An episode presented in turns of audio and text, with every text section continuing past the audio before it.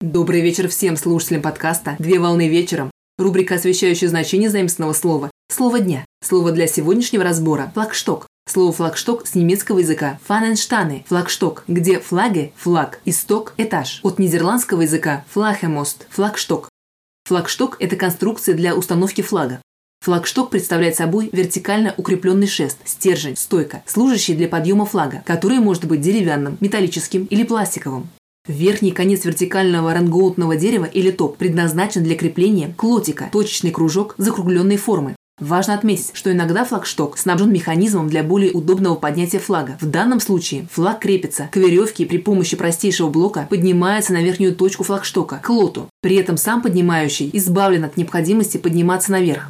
Существует несколько видов и типов флагштоков, такие как дворцовые флагштоки, корабельные флагштоки, которые подразделяются на гюйсовые флагштоки и кормовые флагштоки, и другие виды флагштоков. Самый высокий в мире флагшток достигает ста семидесяти метров и находится в Саудовской Аравии, в городе Джидда. Конструкция была построена в две тысячи четырнадцатом году и занесена в Книгу рекордов Гиннесса.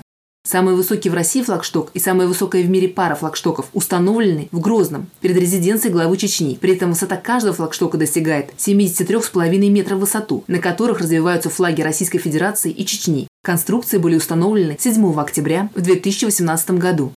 На сегодня все. Доброго завершения дня. Совмещай приятное с полезным. Данный материал подготовлен на основании информации из открытых источников сети интернет с использованием интернет-словаря иностранных слов.